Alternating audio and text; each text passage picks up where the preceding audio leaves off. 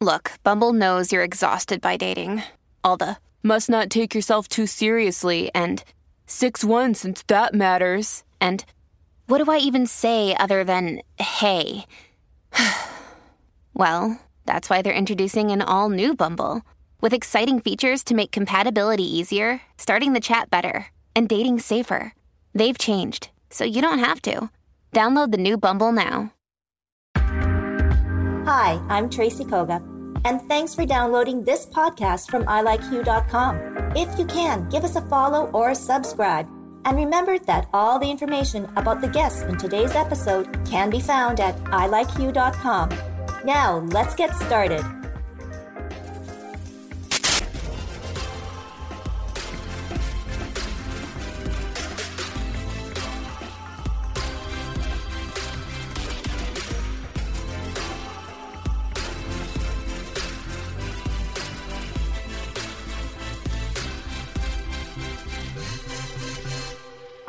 Getting to love this Zoom because I am getting to meet such incredible people from all over Canada, all over the world. But I want to say hello to Serafin Lafren- LaRiviere. Did I pronounce it right, Serafin? Yep, LaRiviere. That's just perfect. and right now you're in Toronto, but you said that you commute between Toronto and Montreal. And where else? Do you call Actually, home? Toronto and um, between Toronto and a little tiny village in North uh, called North Hatley in the Eastern Townships. Oh, beautiful. Um, which has like a population of 400 year round, and then in the summertime it goes up to like 3,000. yeah, so, yeah, and that's when you're not there so, anymore. No. no, I've, I've, I was actually writing out most of COVID there, and I wrote oh. half of the album and arranged the music for the album in there because we were in the middle of this village in the middle of nowhere during a pandemic. So yeah, but no, I don't don't make it into Montreal too much. Quebec City, I sing there quite a bit during pre-COVID times. Oh so. yes. Okay, so let's talk about the album. And like you and so many other singer-songwriters and artists, uh, 2020 was a lot of writing, a lot of isolation. Mm-hmm. So this album, what kind of obviously what kind of songs motivated you, and then now I guess getting this album released is kind of different too as well, correct? Oh, it's crazy. Um, I had actually planned to record the album uh, back a year ago in, in the end of March uh, in 2020. And then, of course, you know, all heck mm-hmm. broke loose. And um, it was interesting because I, I hadn't written music. My last album was 10 years before. And I had taken kind of a hiatus because we adopted our son and um, you know for any new parents out there you know what it's like trying to juggle bathing with child with childbearing never mind a career. So i was doing gigs in quebec. I have an agent in quebec city and i was doing gigs there but mostly i was at home. And i hadn't written any music and so i thought i'll include two originals that i wrote quite some time before, and then I'll just do cover songs and kind of arrange those mm-hmm. a little bit differently. And when COVID hit, you know, because I'm normally a jazz artist, I I felt like all the rules had just been tossed out the window. Mm-hmm. You know, and and so I I started arranging the songs, the jazz covers that I was doing, sort of in different ways, borrowing from you know country and pop and and um, soul and funk. And then I started writing, and I wrote because I had this terrible parenting day. Like, you know, those days where you're just like, you might as well just start putting money in the account for your child's therapy year later on, you know? Let was, alone yours. I, oh, I was homeschooling, and any parent out there that had to do that deserves every amount of adulation that there is in this planet. Um, I'd had a terrible day. My my adoptive mom had died and I needed advice and she wasn't there. And i was downstairs and i wrote this song called mom. It's actually the next single we'll be releasing uh, later this month. And it opened this gate for me of writing about uh, about fear and and about comfort and solace as well. Mm-hmm. and uh, i wrote these very sort of personal songs and and it informed the way i sang the songs that i had chosen for the album. I ended up writing six songs and then kept losing standards as, as I went along. and uh, yeah, it was a very powerful time. I actually really, I know I'll remember that period for, for, for my life. It was, it was really powerful for me. And it was interesting going back as you were talking about, you're kind of throwing your normal jazz go to into other different genres. And I really kind of think music, especially this year, took that plunge. like there's crossovers galore, and you know, you, you, artists that you would normally hear on a country station, you hear on pop, and then pop would be country or rock, and I, I think it's beautiful. Um, your experience, I guess, getting into these different genres too, probably was uplifting for yourself, to, even as an artist it was great because what I did was I was listening. I don't know about you, but for me, nostalgia was huge during the mm-hmm. pandemic. Those things that bring us comfort. So I was watching the Mary Tyler Moore show, and, but I was also listening to old LPs that I had because I had a little record mm-hmm. player, and I was listening to the LPs that I used to listen to, the songs on the LPs that I used to listen to over and over and over again. And I started thinking, what do I like about this song? What is it that you know? All these years later, I still listen to it and think, oh my God, that's perfect.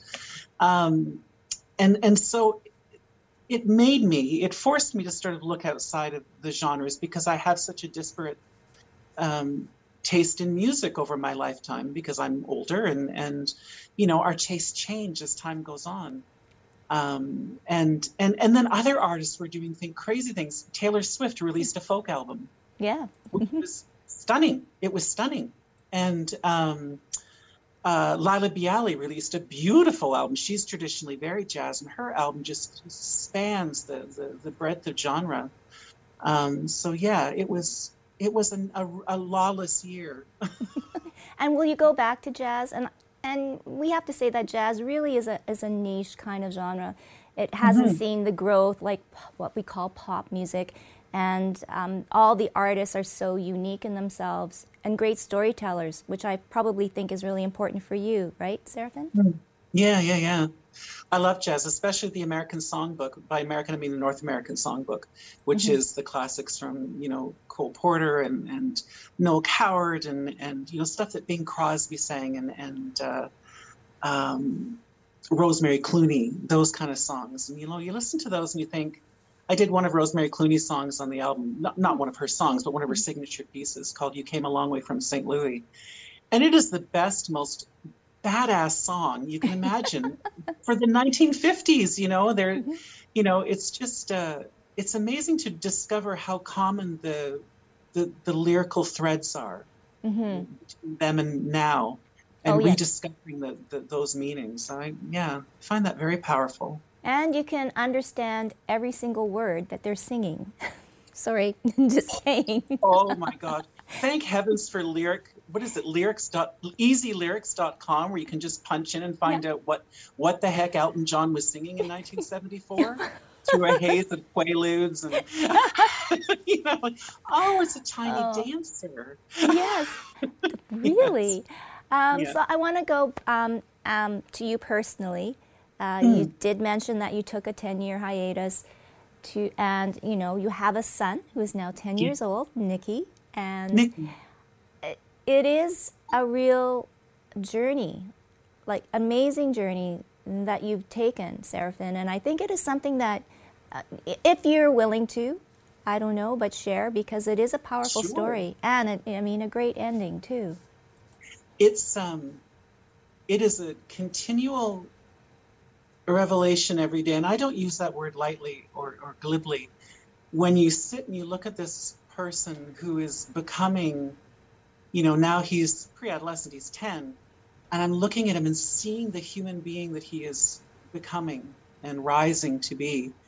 And it's frightening because I think, oh God, don't screw this up. but also it's amazing because, you know, he's just like people.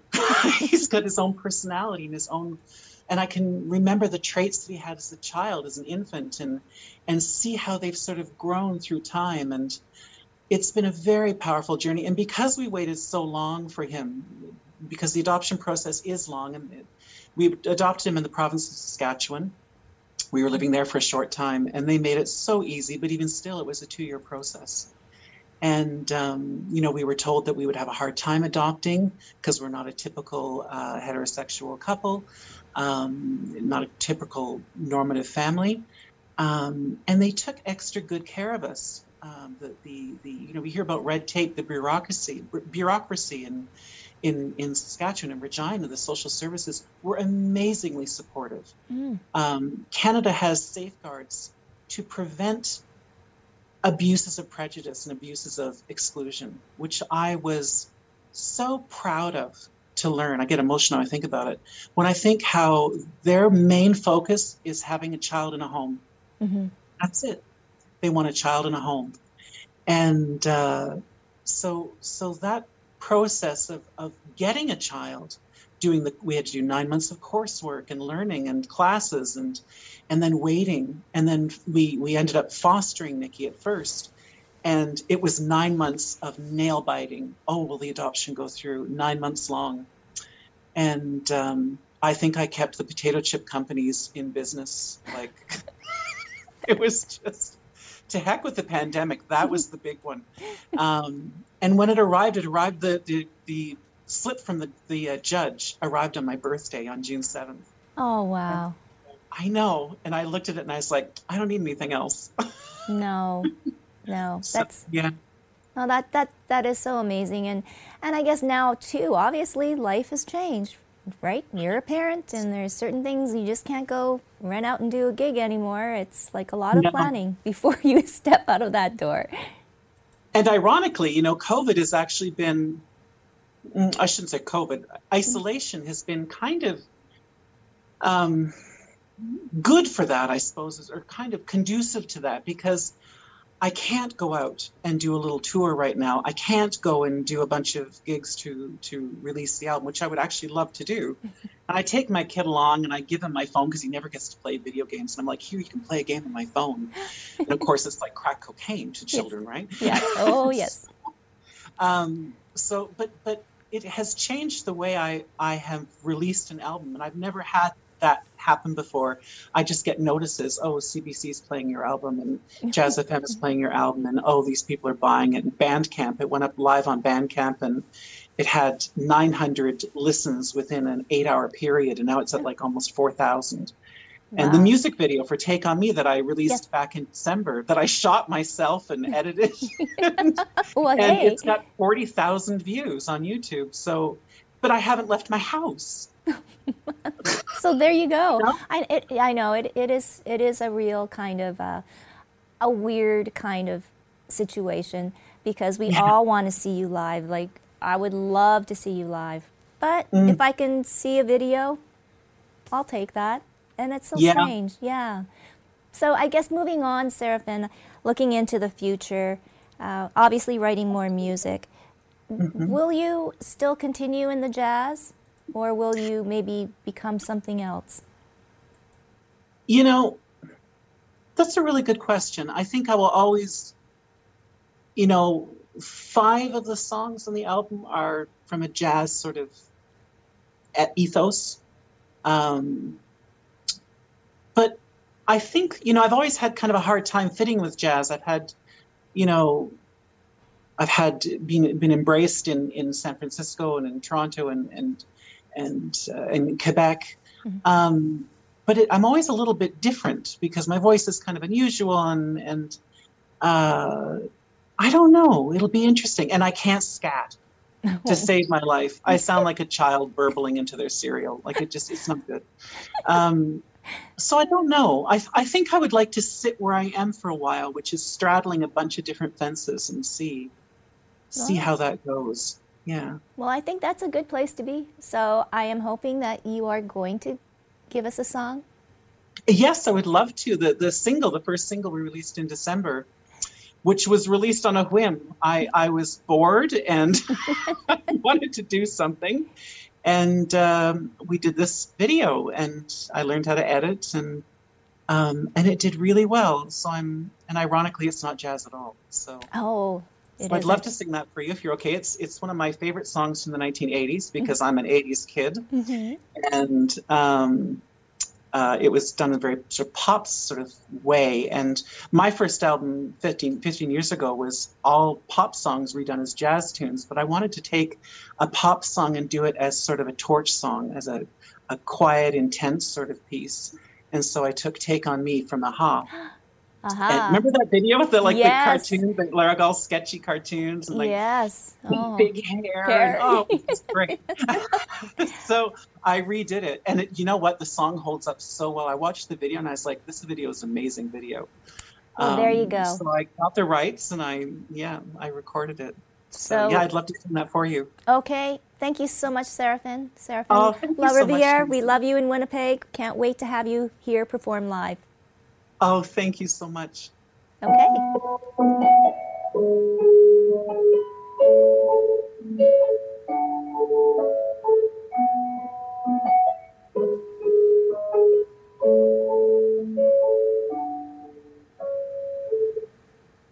Talking away. I don't know what I'm to say. I'll say it another day to find you. Shine away. I'm still coming for you, love. Okay. Take on me.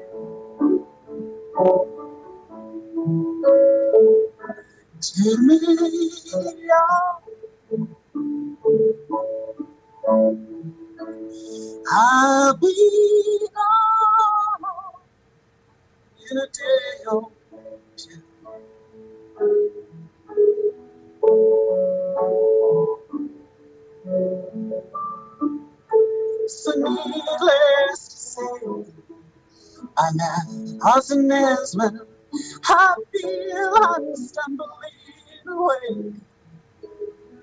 I'm slowly learning that life can be okay. It with me. It's so better to be safe than sorry. Take on me.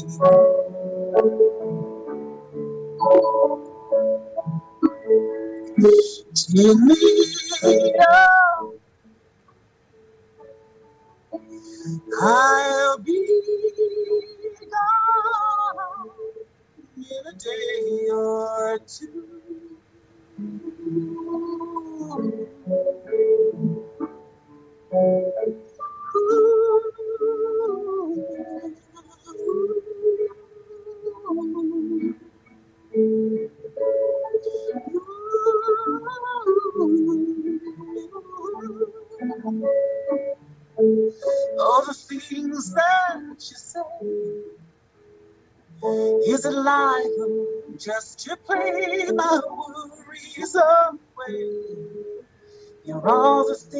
I've got to remember you shine away.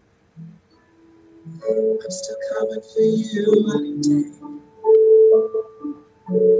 Take on me. Take me out.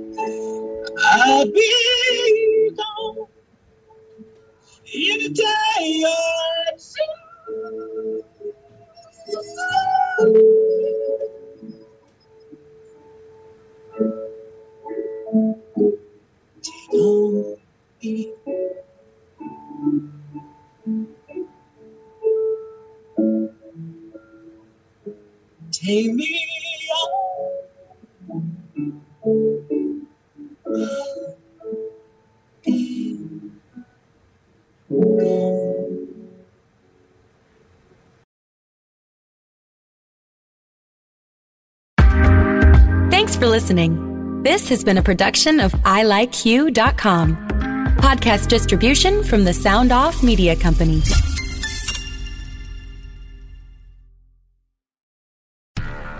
Do, Did, Will, the Story of People podcast is now available on the Crier Media Network. The first five episodes are here and feature some incredible guests that fit into one or all three of those categories. Ready? Tara Sloan from the San Jose Sharks, Undercurrent Podcast, and NBC Sports. Marianne Iveson from Iveson Voice and the Let's Take This Outside podcast to talk about the world of outdoors as well as voiceover land. Ariana Hunsicker, future Canadian Paralympic swimmer, already winning tons of awards for this country. Scott McGregor from the Hot Wallet podcast to dumb down the world of crypto, Bitcoin, and NFTs so you don't have to. And Jackie Holowati from Climate Pledge Arena in Seattle, Washington, the first net zero carbon certified arena on the planet. Wherever you get your pods, wherever you watch your pods, and on the Crier Media Network. Hi, this is Candace Sampson, the voice behind What She Said. My show is your destination for stories that not only entertain, but also educate and empower. Every week, I spotlight strong female voices from across Canada, women who are changing the narrative and driving change. Don't miss out on these inspiring episodes. Subscribe on Apple, Spotify, and Amazon Music, or head over to whatshesaidtalk.com. What She Said can also be heard on blasttheradio.com, Mondays at 5 p.m. and Wednesdays at 7 p.m. That's blasttheradio.com. It's time to dive into the stories that truly matter. Another Sound Off Media Company podcast.